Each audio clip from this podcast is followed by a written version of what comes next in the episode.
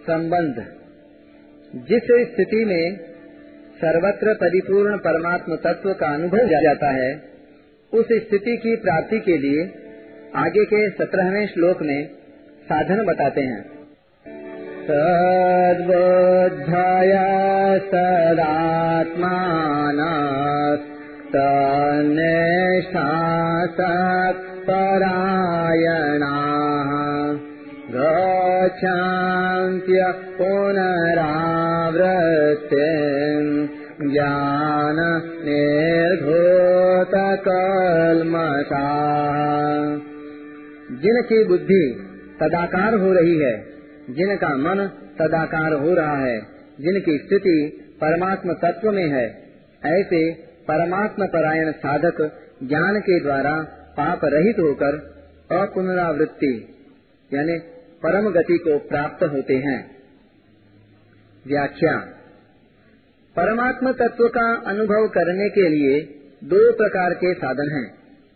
एक तो विवेक के द्वारा असत का त्याग करने पर सत में स्वरूप स्थिति स्वतः हो जाती है। और दूसरा, सत का चिंतन करते करते सत की प्राप्ति हो जाती है। चिंतन से सत की ही प्राप्ति होती है। असत की प्राप्ति कर्मों से होती है, चिंतन से नहीं। उत्पत्ति विनाशशील वस्तु कर्म से मिलती है, और नित्य परिपूर्ण तत्व चिंतन से मिलता है। चिंतन से परमात्मा कैसे प्राप्त होते हैं, इसकी विधि इस श्लोक में बताते हैं।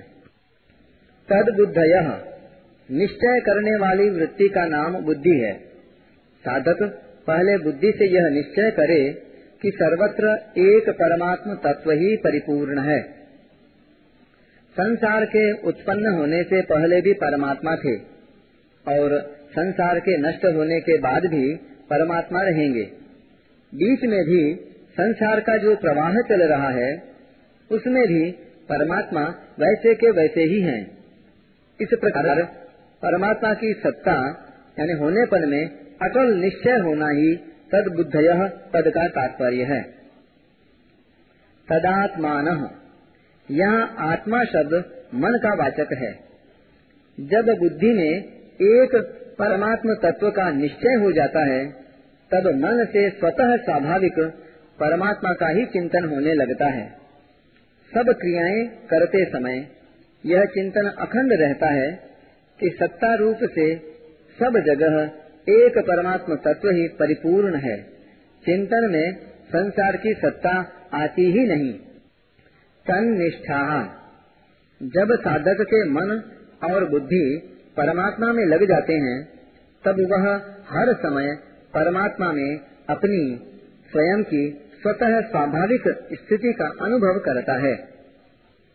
जब तक मन बुद्धि परमात्मा में नहीं लगते, अर्थात मन से परमात्मा का चिंतन और बुद्धि से परमात्मा का निश्चय नहीं होता, तब तक परमात्मा में अपनी स्वाभाविक स्थिति होते हुए भी उसका अनुभव नहीं होता। तत्परायणा। परमात्मा से अलग अपनी सत्ता न रहना ही परमात्मा के परायण होना है। परमात्मा में अपनी स्थिति का अनुभव करने से अपनी सत्ता परमात्मा की सत्ता में लीन हो जाती है। और स्वयं परमात्मा स्वरूप हो जाता है। जब तक साधक और साधन की एकता नहीं होती, तब तक साधन छूटता रहता है, अखंड नहीं रहता। जब साधकपन अर्थात अहम भाव मिट जाता है, तब साधन साध्य रूप ही हो जाता है, क्योंकि वास्तव में साधन और साध्य दोनों में नित्य एकता है। ज्ञान निर्धूत कलमशाह ज्ञान अर्थात असत के विवेक की वास्तविक जागृति होने पर असत की सर्वथा निवृत्ति हो जाती है। असत के संबंध से ही पाप पुण्य रूप कलमश होता है, जिनसे मनुष्य बंधता है। असत से सर्वथा संबंध विच्छेद होने पर पाप पुण्य मिट जाते हैं। गच्छन्त्य पुनरावृत्तिम। असत का संग ही पुनरावृत्ति यानी पुनर्जन्म का कारण है। कारणम गुण संगोष्य सदसद योनि जन्मसु। असत का संग सर्वथा मिटने पर पुनरावृत्ति का प्रश्न ही पैदा नहीं होता। जो वस्तु एक देशीय होती है, उसी का आना जाना होता है। जो वस्तु सर्वत्र परिपूर्ण है, वह कहाँ से आए और कहाँ जाए? परमात्मा, संपूर्ण देश, काल, वस्तु, परिस्थिति आदि में एक रस परिपूर्ण रहते हैं। उनका कहीं आना जाना नहीं होता। इसलिए जो महापुरुष परमात्मा स्वरूप ही हो जाते हैं, उनका भी कहीं आना जाना नहीं होता। श्रुति कहती है, न तस्य प्राणा उत्क्रामंती ब्रह्म सन ब्रह्मा किएती उसके प्राणों का उत्क्रमण नहीं होता।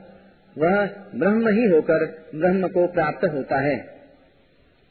उसके कहलाने वाले शरीर को लेकर ही यह कहा जाता है कि उसका पुनर्जन्म नहीं होता। वास्तव में यहाँ गच्छन्ति पद का तात्पर्य है वास्तविक बोध होना, जिसके होते ही नित्य प्राप्त परमात्म तत्व का अनुभव हो जाता है। परिशिष्ट भाव। अस्वाभाविकता में स्वाभाविकता की भावना मिटने पर एक परमात्मा के सिवाय अन्य किसी की स्वतंत्र सत्ता नहीं रहती। और साधक परमात्मा स्वरूप ही हो जाता है, जो कि वास्तव में स्वतः सिद्ध है। अतः उसके पुनः संसार बंधन में आने का प्रश्न ही पैदा नहीं होता। सर्गेपि नोपजायन्ते, प्रलये न व्यथन्ति च।